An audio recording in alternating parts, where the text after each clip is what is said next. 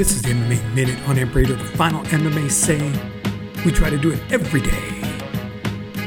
In primetime, brought to you by Bomb First Fight Street, where use promo code AMP10 to get 10% off your order today on Junkie Radio.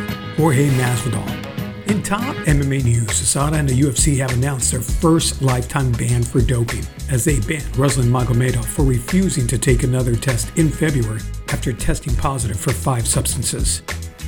Edson Barboza flew back to Florida after his fight with Justin Gaethje to be there for his wife as they gave birth to beautiful baby girl Victoria. Josh Barnett announces that he has signed with Bellator. And amateur fighter Mateus Fernandez passes hours after his amateur fight in Brazil. And that was the MMA Minute on Amp Radio, the final MMA say. We try to do it every day in prime time. And like that, he's gone.